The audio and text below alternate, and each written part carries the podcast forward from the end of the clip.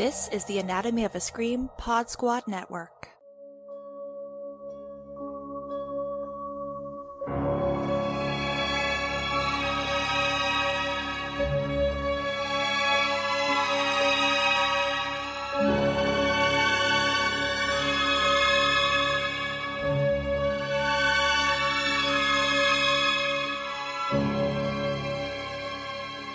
Welcome back to Such Sights to Show, a sometimes Clive Barker, sometimes Hellraiser podcast. I am Joe Lipsett, and I'm joined as always by Mr. Brian Christopher. Hi, Brian.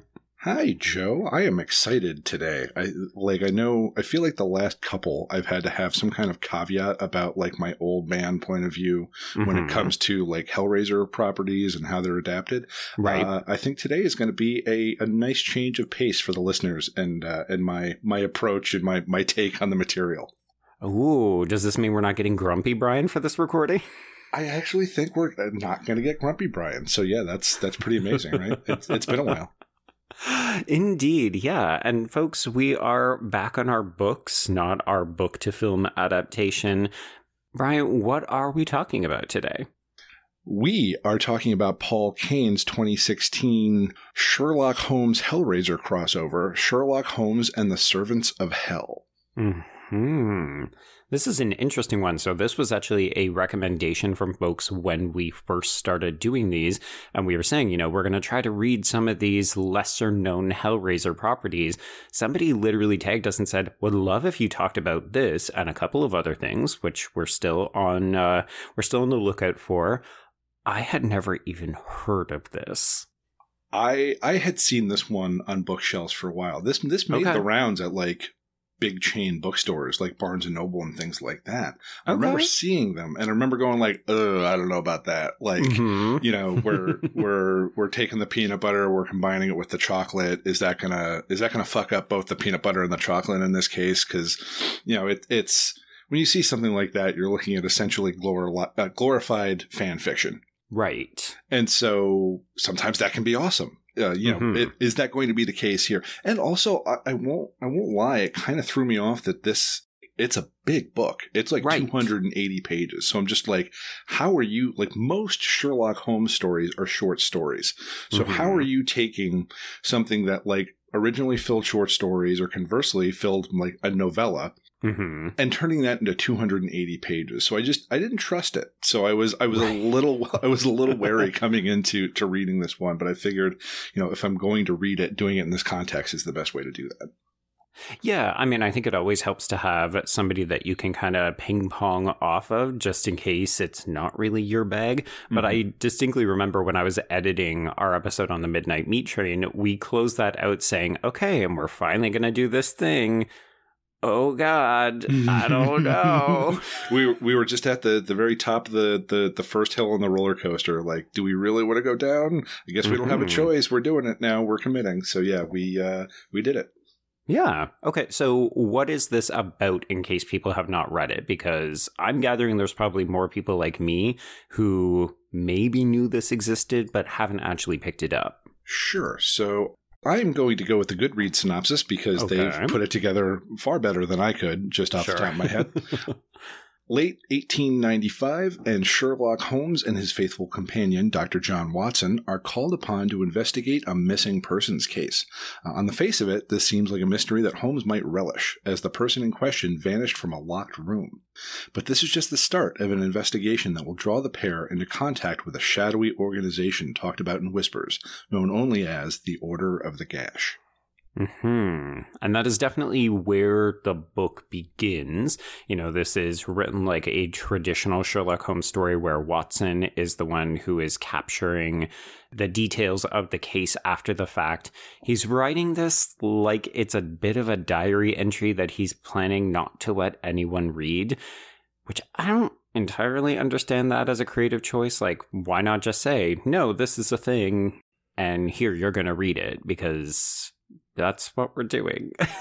I think I kind of get where he's getting with that. It gives a sense of stakes and danger that Okay. maybe aren't there if Watson is just like, yeah, I'm just putting this out to the world. It, it seems like if he's just doing that as like you know, this is another one of the Holmes stories that I'm mm-hmm. putting out for the public.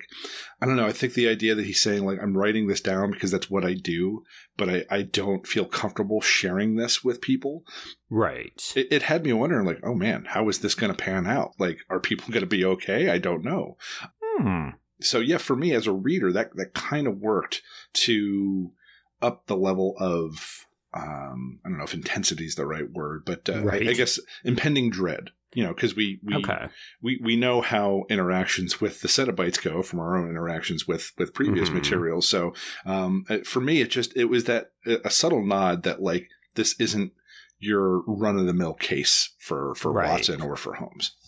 Yeah, because I mean, even before we get into the story proper, quote unquote, we're also acknowledging Sherlock Holmes is dead. Mm-hmm. Mm-hmm. And yeah, I, I like the way Kane he he's clearly good at building tension and, and building dread. Mm-hmm. And, mm-hmm. you know, I think that does go to obviously he's he's done a lot of fiction work, uh, but he's also just a fan of the genre. Like he started right. out as a horror journalist. You know, he's he's got contributions at Fangoria, SFX, Rue Morgue, um, and he's also clearly a student of the Hellraiser films. He actually wrote a whole book, The Hellraiser Films and Their Legacy. So this is someone right. who knows the ins and outs of the, the Hellraiser universe. Um, and I think, you know, this, this goes back to that idea of the, the usual get off my lawn approach that I have about, mm-hmm. you know, mm-hmm. handling my precious Hellraiser universe. But this is, I, I think Kane is someone who like not only knows the nuts and bolts of it, but I think he understands, you know, what makes the Hellraiser universe interesting. Now, there are going to mm-hmm. be a mm-hmm. couple of those elements that we talk about that I think are lacking, but right. given the fact that this is within the, the Sherlock Holmes universe, I think the decisions he makes in terms of the, the kinds of topics he leaves out, I think makes sense. Right. And I feel like we ventured into this territory a little bit when we talked about the novella The Toll. And even though that one was based on a story by Clive Barker, and it seemed as though it was tapping into an awareness or an understanding of how the Hellraiser universe worked. We weren't a fan of that story because it wasn't, it didn't feel like it was actually doing its own thing. It felt like it was just giving us little morsels of things that we would expect. Whereas I would argue that Kane has a better grasp of both how to mix Sherlock Holmes with Hellraiser, how to do a homage without feeling like you're just aping somebody who has already done it better. Mm-hmm. And I think telling an original story that actually satisfies, like, as you said, this is a full length novel. It's relatively lengthy, but I think it also justifies that length by telling a complete story in a satisfying way. Yeah, it, it, you know, the, the complaint that we had or that I, that I had about the toll was that as a novella, it was either too long and should have been a short mm-hmm. story or not nearly long enough and should have been a longer book. Yes. And and this shows where you could have taken it to a longer story and really fleshed things out and made things more satisfying. Hmm. Okay, so let's lay our cards on the table. Brian, did you enjoy this book? Would you recommend it? I really, really did. I really did. Like, and it was kind of funny too because we went into this episode both admitting that like our brains have been rather squishy at the end of 2022 and beginning of 2022. so um, so like reading that was the other thing. Like again, cards on the table. The idea of reading a 280 page book was just like, oh Christ, I don't mm-hmm. know if I can mm-hmm. do it. Um, but like I found when I was reading this, like it took me a little to get started. Right. Uh, which, which honestly is also another point in its favor for like the Sherlock Holmes universe because that's always kind of the way I get with Sherlock Holmes stories. Like uh, it's okay. like okay, we got to deal with Watson doing mm-hmm. his Watson thing at the beginning, but eventually we're going to get into the meat of it. and It's going to be good, right? Um, and yeah. so that it's kind of what happened here. Once I got into the rhythm of it, and it kind of like I got into the uh, the flow, like I started devouring this thing and going through mm-hmm. it very very quickly. Now, for me, very quickly, it's like week, week and a half. I didn't do it like all in one sitting, as I know, you know, yeah. some people are more capable of. But for me, you know, it, it kind of got me back into the, the, the rhythm that I like to be when I'm reading uh, a longer book. Mm-hmm. So yeah, I really like this. I, I think Kane did a great job. And, you know, obviously we'll talk more in detail about how he did that great job. But just initial thoughts are this is a really good adaptation of a Hellraiser story. Hmm. Yeah, I had a similar experience. So I think I got started on it a little earlier than you, and I messaged you to say, "Ooh, like I think it's pretty good, but I'm having a bit of difficulty getting into it." I'm going to attribute that a bit more to the squishy brain than to the actual writing, because once I did manage to just kind of sit down, immerse myself in this world, this is a page turner. Like it's not an airplane book. Mm-hmm but like once you you can get your head into the story it's really quite a page turner. Like i started to consume this in you know 50 70 page bursts at a time particularly in the back half of the story where everything is just going down. Like the initial investigation where we're interrogating suspects we're going over here watson's sojourn over to france to look into the malahide clinic. It's good stuff but it felt at times just a little bit choppy to me, where I was like, okay, that seems like a place I can put the book down for the day. The back half, when hell is literally at war with itself, was all like, I can't eat this up fast enough.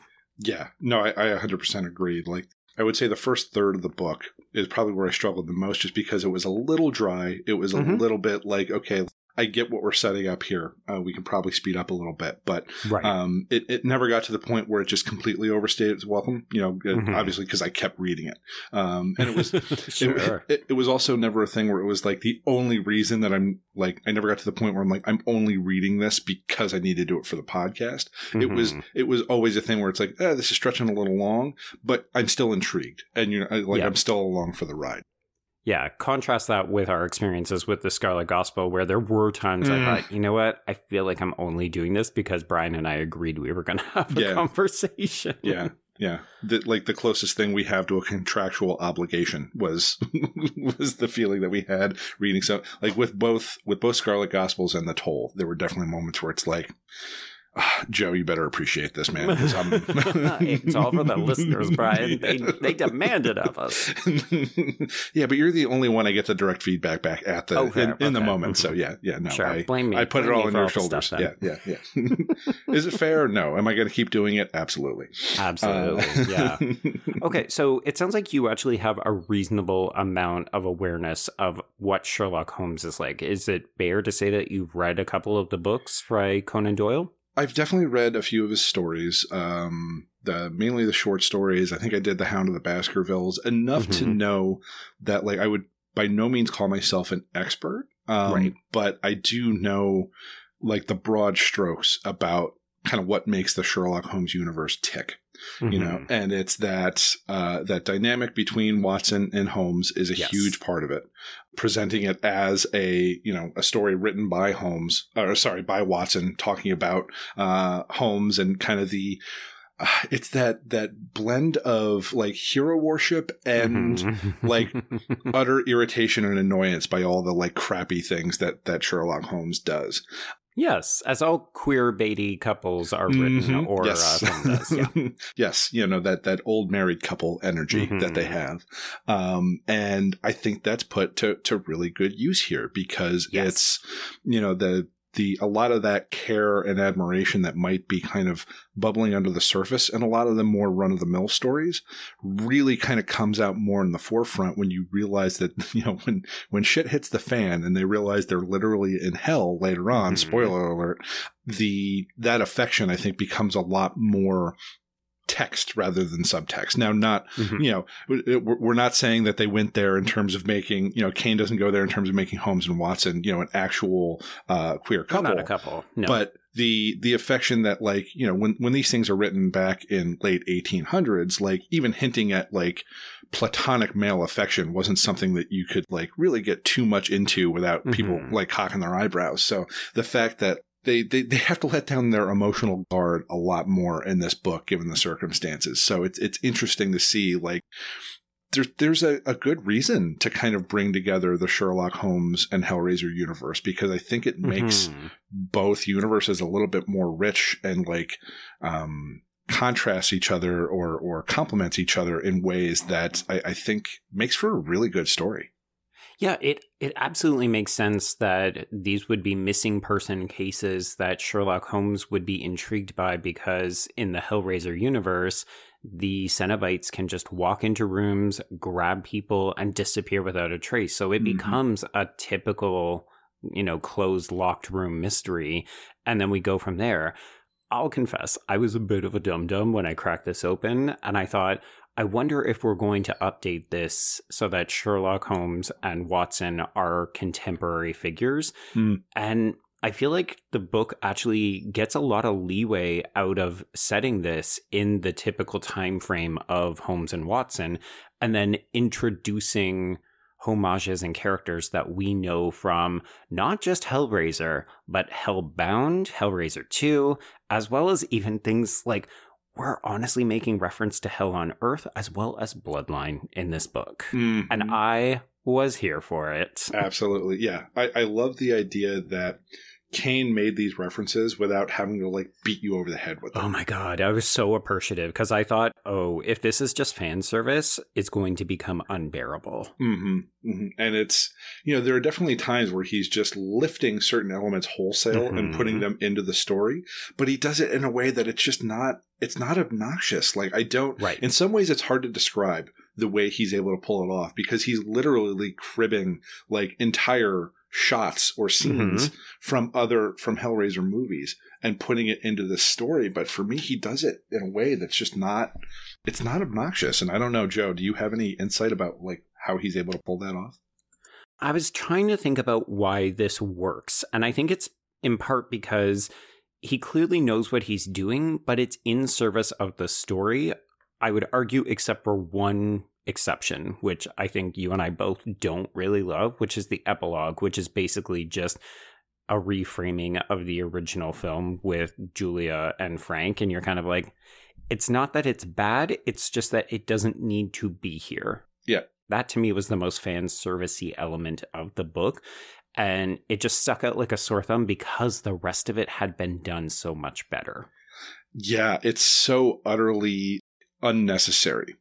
Mm-hmm. Be, because he had already done such a great job at like weaving them in mm-hmm. those characters in throughout the rest of it. It was just like why that it's almost like this appendix at the end of the book. And by appendix, I don't mean like, you know, a book appendix. Like, mm-hmm. I mean mm-hmm. the body part, the appendix. We don't know why this is here. Get this out of here. Yeah. Yeah. And I, I also appreciate that, like, he did that as the epilogue. So, like, if mm-hmm. you just stop reading and don't read the epilogue, then, like, yep it's a perfectly satisfying thing with you know no real big issues. Um, uh-huh. So I don't know. Like it's it's it's almost baffling that it's in there. I think the reason it is is because he's introduced the characters earlier. So, you know, Juliet and Lawrence Cotton have come to say, hey, we've moved into this house and our brother Francis has disappeared. He's one of the missing people. We make a string of connections to other folks, many of whom are original characters for the book. They obviously draw on, you know, familiar elements from the films so we can sort of situate them in context. I think the reason they have to bring Lawrence and Juliet back in the epilogue is because they're such famous characters and it feels like we only introduce them, but then we didn't pay off what happens with their story. And then it leaves it open ended enough that if you wanted to say, oh, we didn't actually get rid of the Order of the Gash. There's still the puzzle box out there. And as a result, the story will continue, which I appreciate, but I didn't need. Yeah, absolutely. Um, and, and wedging them in at the end is, is also like it clashes with how just like carefully he wove in familiar names into mm-hmm. the the rest of the story. I think the one that really I appreciated the most and and really showed kind of how much of a nerd, and I mean this in a great way, Paul Kane is, is that when, um, when Watson goes over to France and goes to the the institute, mm-hmm. it's run by Dr. Malahide. Yes. And you have to be an utter Hellraiser geek to get what he's doing there because Malahide is the name that Dr. Channard originally had in the first version of the Hellbound Hellraiser 2 script. Right. Um, before they changed a lot of stuff in terms of like, um, you know, the, the original script had, uh, Larry Cotton was still mm-hmm. in play. They couldn't get yep. Andrew Robinson to play him. So like they had to make a bunch of changes. One of the changes that came out of that was for whatever reason, they changed the name from Malahide to Channard. And I remember I'm reading the story. and I'm like, Malahide, why do I know that name? Like, mm-hmm. this is mm-hmm. ringing a bell. And I'm like, oh my God, did he do what I think he did? And like, like a full blown Hellraiser geek, I went like, oh yeah, like, like let, let's go check out the old, let's check out the script. And sure enough, like, yeah, that was, it was, it was Malahide from the original Hellbound script it's such a deep fucking cut. But the yeah. hilarious thing is like, even if you had done it, you know immediately the mm-hmm. minute that mm-hmm. Watson starts interacting with this character. You're like, it's Channard, it's Doctor, yeah. it's Doctor Channard. He's up to no good. He's doing bad things. Like, yeah, yeah, and it's and it. I think part part of why it's so brilliant is that if you are a you know deep cut Hellraiser nerd like like Joe and I, like you're you're gonna make that connection and it's gonna be mm-hmm. really satisfying. But if you don't know that, it's still a perfectly still good, serviceable character. Like you it, it's not based off of you your enjoyment of that character isn't going to be based off of you knowing and making that connection. It's just a little mm-hmm. something extra for you know for the the the deep cut OG fans. Well, and I, I think that's the other reason why so many of these references do work. It's because if you get them, you get them. And if you don't, it's fine. The story just continues.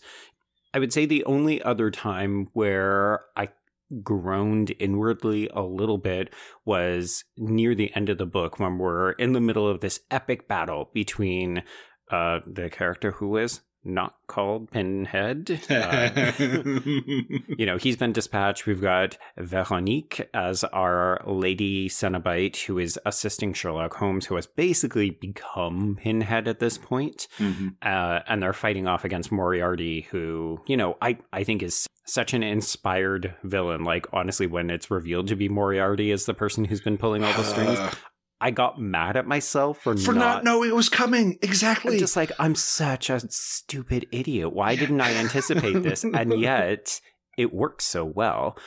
But I will say the descriptions of the many Cenobites that have been created for Holmes's army or vice versa for Moriarty's, I was just like, now I think we're just doing a weird, it's like a roll call of interesting sounding Cenobites. And it was it was interesting, but I also felt like you're actually just slowing down the action by telling us your flights of fancy about what you would like to see. It it felt a little too spec script. If we ever make another Hellraiser, you could consider some of these designs. I uh, I'm conflicted because I definitely get what you're saying, but mm-hmm. as someone who got so tired of how unimaginative the yeah. later entries of the Hellraiser movies got in terms mm-hmm. of like coming up with a theme and like translating what does that theme look like when it comes yeah. to like you know the the scarification on these Cenobites. Mm-hmm. I kind of liked it. Oh, for sure, yeah. But I also 100% get that it's like yeah, it's it's like the Mouseketeers coming up, like you know these these fiendish Mouseketeers coming up, like you know I am the the Bathory Cenobite, I'm covered right. in blood, you know, uh, I'm the one is just like has an upside down cross for a face or something like that. So mm-hmm. yeah, it's it is a little bit of like Paul Kane going like, hey, check out all these cool things that I came up with. Right. Out of curiosity, did you have one that stood out for you as being exceedingly memorable? Oh, so you know, for those who haven't read this yet, um, we get like this whole like battlefield full of Cenobites. Um, but before mm-hmm. that, we kind of have our original four that are yes. kind of introduced as like the the initial gang. Um, and it's it's interesting because this isn't the Hellraiser movie original gang. You don't get mm-hmm. Pinhead. You don't get Butterball. Yeah, you, you keep waiting for Chatter or Butterball. Yeah, they're yeah. not there. Um, which I'm kind of wondering if was like maybe a that's the, the, one place you run into a rights issue. Yeah, exactly. Yeah. Because like the couple of references they do make to Pinhead throughout the story, he seems very careful to tiptoe around, not even using the word pin in describing yeah. him. He alludes back to like this, this, uh, I think like a voodoo doll or something like that that had pins in it. He's like, it looked a lot like that. So mm-hmm. like, only with glass. Yeah. Yeah. so I, I think they're kind of like, I think he might have been running into some, some of the few rights issues that might have been there at this point. Right. Um, but the way he gets around that, like the the OG kind of gang of Cenobites are, you've got this guy that, and it's basically instead of pins, he's got shards of glass coming out of his head. Mm-hmm. You've got this guy that is basically like a walking pestilence. So he's just got like all these infected boils and all that good mm-hmm. stuff. Uh, you've got, yeah, the Veronique, which I actually don't remember him describing very well. I I, I think she kind of went the same way as like the female Cenobite, where it's just like her her her distinguishing feature is that she's a woman. Uh, yeah, she has a bodice and a dress, and then she has whips. Yes, that was that was a cool feature. I did like that, like the whole cat like nine tails yeah. thing. Yeah, mm-hmm. um, I think the one that stood out for me though is like their their burly muscle instead of being like you know Butterball, the the, mm-hmm. the, the, the pudgy guy, they went with this kind of huge, like muscular guy that literally just had a fist for a head. Yes. Um, there was something very kind of like both menacing and silly about that. Mm-hmm. And the way they kind of write that character playing out, he's almost kind of like like they have an actual hound, but mm-hmm. I feel like within the dynamic of that group, he is like their like their pet almost. Yeah, you know, he's like the loyal like the loyal muscle. Um, mm-hmm. Um, and the fact that you keep thinking like he's been overtaken during the war and he keeps like coming back, I don't know. Mm-hmm. There was something there was something kind of I don't want to say wholesome about it. Oh, um, sure. But uh, yeah, it was something that was just like, oh, that's nice. I'm glad he's okay. Fist yeah. Fist Head is fine. Yeah, Fist was my favorite character as well, if only because it felt very outlandish, a little bit silly, but also incredibly visually evocative. Like I spent a lot of time envisioning this book as a movie mm. and how much in the same way that we talked about Scarlet Gospels, you know, the scope of it is actually quite epic when we get into the last act. And yeah, Fist is just such a compelling character. I was imagining him crushing Moriarty's Cenobites in this contained hallway in the Leviathan because we're more or less doing that version of hell again. Mm-hmm. So these long corridors that are kind of featureless, but then they get overwhelmed by faux technological Cenobites, and then Fist just crashing through a wall and, you know, almost like a rhinoceros smashing opponents against the walls and stuff.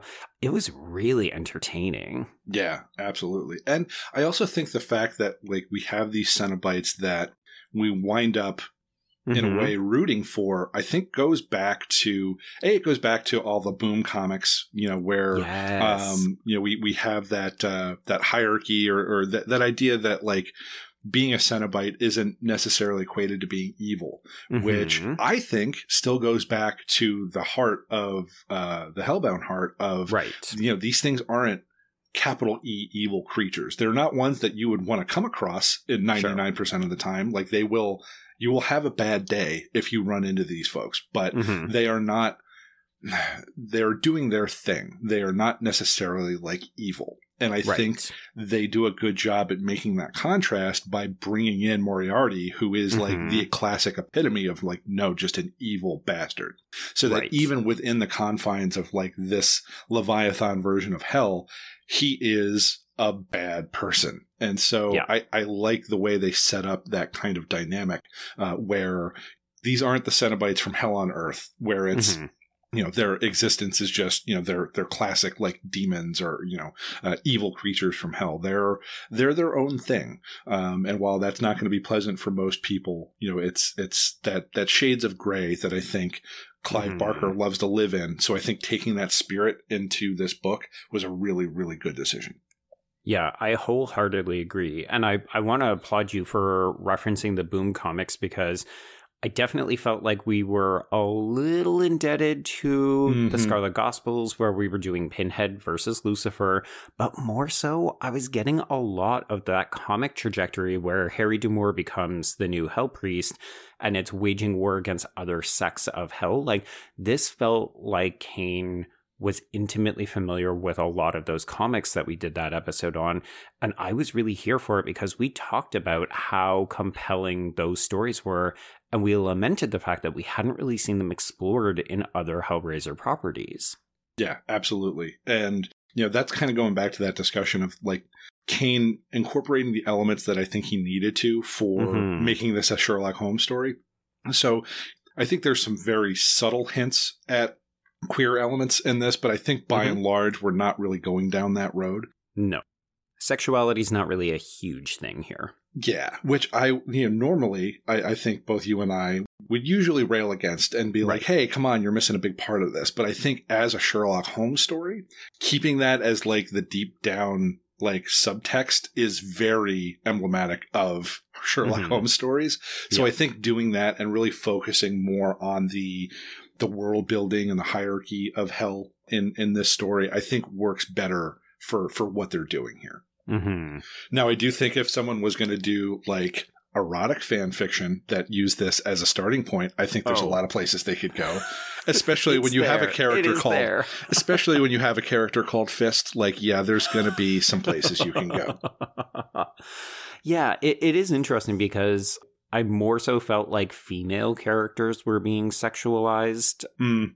You know, there's some talk about one of the men who disappeared is very much a JP Monroe from Hell on Earth, where he's got an illicit club where people go and they can engage in their vices.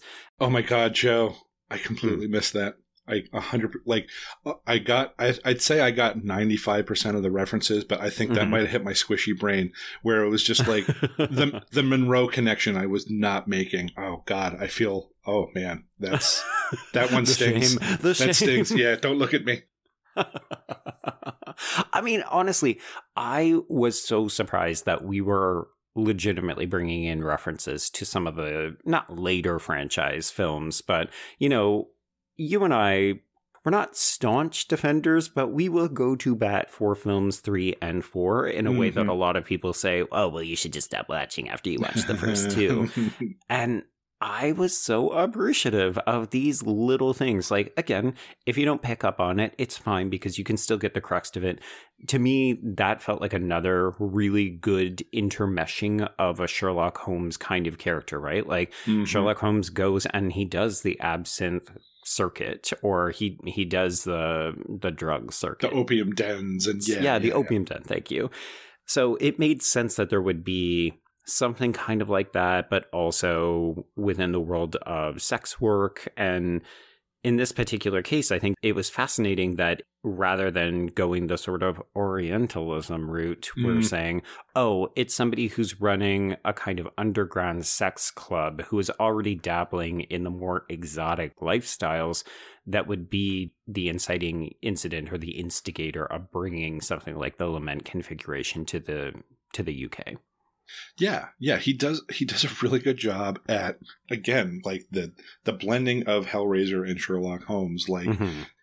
and I guess that's where he's so adept at it. Where like in in other stories we've read, it just seems like, well, we're sticking this here because it's a Hellraiser element. We need to put it here. He yeah. did such a great job at like, how does this make sense as a murder mystery? Mm-hmm. Yeah, and it goes back to like, yeah, I missed the Monroe reference, but it worked perfectly well as just like an element of a Sherlock Holmes story.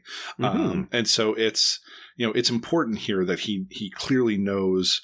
Like, I, I don't know what his professional interactions, uh, quote unquote, would have been with the Sherlock Holmes universe. Like, I, I, haven't seen that he's written any other stories there or done any yeah. like journalistic work, but like, it's clear. Like, if you've read a few Sherlock Holmes stories, like he also has. Mm-hmm.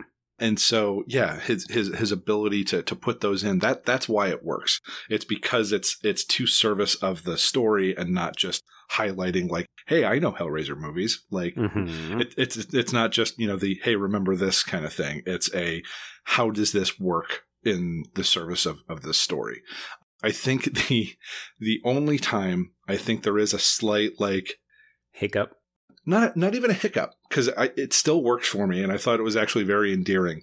Um, but when we find out uh, Henri's last name, because it's it's such it's just very it's a very cute wink at the quote unquote camera when we right. find out that this this orderly that uh, helps at Malahide's Institute. Um, there's this whole sequence where Watson gets captured by the bad guys. He's tortured. Looks like he's done for. Mm-hmm. And this orderly that he had befriended Henri helps him. And on their way out, he's like, "Yes, I believe I will go to America. I've never seen America before." Mm-hmm. And uh, also, my last name is Demore. And I'm just like, of of course, of course. It, it, it, was another one of those like, how did I not see that train coming? right. Da, da, da, da, da. Yeah. And it's like it, it, That's the one time where I felt like it really had no service to like. It didn't yeah. make anything in the story better. It was definitely like a hey, you know this name, but it was mm-hmm. like done in such a sweet way where it's just like okay, and now I'm leaving. Like we, we're not going to belabor the point. Right. Yeah. It, it, could have been a character with a completely different name and it still would have been totally fine. Mm-hmm. It felt like a cute little wink. Didn't need to be there? Mm-hmm. Eh, it's fine. Yeah. But it, it, it worked for me because it didn't outstay its welcome. He just, okay, yeah, see what I did there? And then he leaves. Mm-hmm. Well, I'm curious. Do you have any other things that you want to address in the book? Um, yeah. Uh, the the one thing in terms of I, I keep coming back to this idea of how well these two universes come together to do service mm-hmm. to like and complement one another. And the thing that I also really appreciated about Sherlock Holmes as being a really great character to explore the Hellraiser universe is that the timing that Kane uses is that this is um, post Reichenbach Falls Sherlock Holmes. And for those right. who, who aren't familiar with uh, the the series, uh, there was a point at which Arthur Conan Doyle didn't really want to write Sherlock Holmes stories anymore. I've created a monster. How do I get yeah. rid of him so I can write other stories? Exactly. So he killed him off. Um, yeah. There is this whole sequence where there's this showdown between Holmes and Moriarty, uh, where Holmes realizes the only way that I win this is if I pull a rabbit out of my hat, um, but I'm going to have to sacrifice myself to do it. He basically just mm-hmm. pulls Moriarty over a railing and they both go tumbling down this like really tall waterfall. And, yeah. you know, that would be their demise.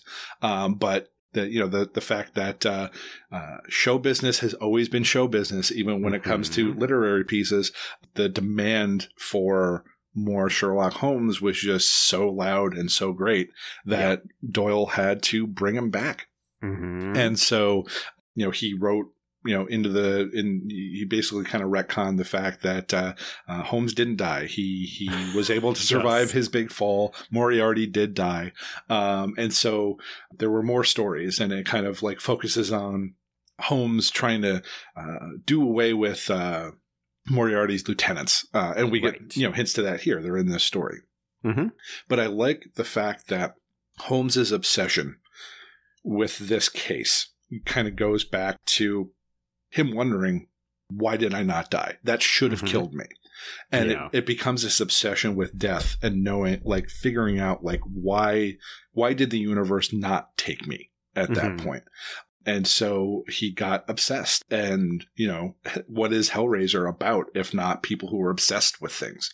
Um, right. And I, I like that idea that he's someone who's kind of like a stark contrast to the type of people you would normally see in, mm-hmm. in a mm-hmm. Hellraiser story because he's not uh, you know, he's also a character that very much isn't uh, concerned with matters of the flesh or right. or, or, physical enjoyment. Um, but right. they they found, you know, Kane finds that that niche, that thing that's going to nag at him, and that's knowledge, and that's you know, uh, and and they make a very big point. The people who bring him in, like, um, this wasn't about you know physical pleasure for you this was a, a knowledge thing and right. so I think that works on like a macro level because I think it's like thematically really good. And it also gives you these really interesting moments where like he's having trouble figuring out the box and it drives him nuts because mm-hmm. he is, mm-hmm. and, and it was actually kind of like surprising for me because I thought it was going to be a thing where he would pick up the box and like he's home. Instantly so it's like it. instantly solves it. Yeah. Uh, and the fact that he had trouble with it, I think was a really interesting twist and in a way that's believable. Yeah and when he actually gets caught by the Cenobites, you know, they they get into this whole like, you know, they don't shy away from like he gets fucked up in oh, this book, yeah. um, and they don't shy away from it, but they also lean into the idea that he's very good at managing his pain mm-hmm. and kind of like that mind over matter. Too. Yeah, and so like this is just a very interesting figure to put in the center of all this kind of madness. Um, so I think that's you know part of why this was so satisfying is that on paper or like when you first read like they're really going to cross over Hellraiser and Sherlock Holmes. How the hell is mm-hmm. that going to work? Why? You know, Kane shows why that works, and, and I think he does a good job at, at making like this isn't just a lark. This is something that he clearly thought about and and saw possibilities for how these two elements could come together to make something really interesting. Hmm. And as you were talking about the fact that this takes place after Holmes and Moriarty's fall, it actually once again brought me back to the Scarlet Gospels, where Barker himself was trying to kill his darling because he was sick and fucking tired of Pinhead. So mm-hmm. he wrote one last story to get rid of him. Yeah. And it's clear in the Scarlet Gospels that like it's written by someone who's like, I don't really have a love for this anymore. I'm just doing this because I want to be done with it. Mm-hmm. That is not the case with what Kane is doing here. No, it's, it's, it's done with such a loving hand. Fact. Yeah, yeah, yeah. Just honestly, a very enjoyable read. If if nothing else now, I can say I'm really happy that we're doing this series and we decided to continue it. Because initially, you know, as we said, we were going to do three and done in anticipation of the new film. And then people said they wanted us to venture outside of our very narrow focus. Mm-hmm. And I can legitimately say, I'm really happy that I read this book, and I never would have done it if not for this. Absolutely. Yeah. That would have been one of those ones that I would have just kept right on by, like, oh, that's an interesting gimmick. Interesting. Uh, Goodbye. Yeah, I'm yeah, moving on. yeah. Um, so to actually have a chance to pick it up and turn out to be something that is such a good faith crossover mm-hmm. that I think I enjoy this better than both obviously I like it better than the toll. Right. I would argue that I like this better than the Scarlet Gospels. So uh-huh. to say that I like a Hellraiser property more than two things that Clive Barker himself was like deeply involved in. with yeah. is is saying something, and I don't say lightly. Yeah, yeah. No, I mean this was a good time. I was very happy. As was I. Yeah. All right. Well, Brian, this isn't the end, as always. But before we tell people where we're going next, how can folks chat about Sherlock Holmes and the Servants of Hell with you? Uh, best way is just to hit me up on Twitter at Evil Taylor Hicks. Um, interesting to see were there any Easter eggs that we missed that you mm. want to highlight, or uh, any thematic elements that maybe we we didn't discuss, or were there things that didn't quite work for you that you want to get into? Uh, let us know. I'd, I'd love to talk about it. Yeah, absolutely. folks can hit me up at B on My Remote, and that's the letter B. And uh, we'll give a quick shout out to the Anatomy of a Scream Pod Squad Network for hosting the show. Thank you. Yay! As teased, Brian, the show rolls on, and I think it's time to go back to Mr. Barker himself. What do you say we dive into volume two of Books of Blood next time? Let's do it. All right. So we're getting our short stories back on. I don't know if I know any of the stories in this one, so I'm excited. Yeah, these won't be, I don't think these are going to be rereads for me either. So I think we're getting into uh, new short stories from Barker territory for me. Uh, so yeah, I'm, I'm excited. Cool, cool. All right. Well, folks, get your reading on. And yeah, hit us up if you read this book because I'm curious to know just what other people thought of it. Are are we completely off our rockers and enjoying this as much as we did? I don't think so, but you know what? I'm happy to entertain other people's reading experiences. I'm not. Fair enough. Okay. Well, um, until Books of Blood, Volume 2, we can put a close on Sherlock Holmes and the Servants of Hell.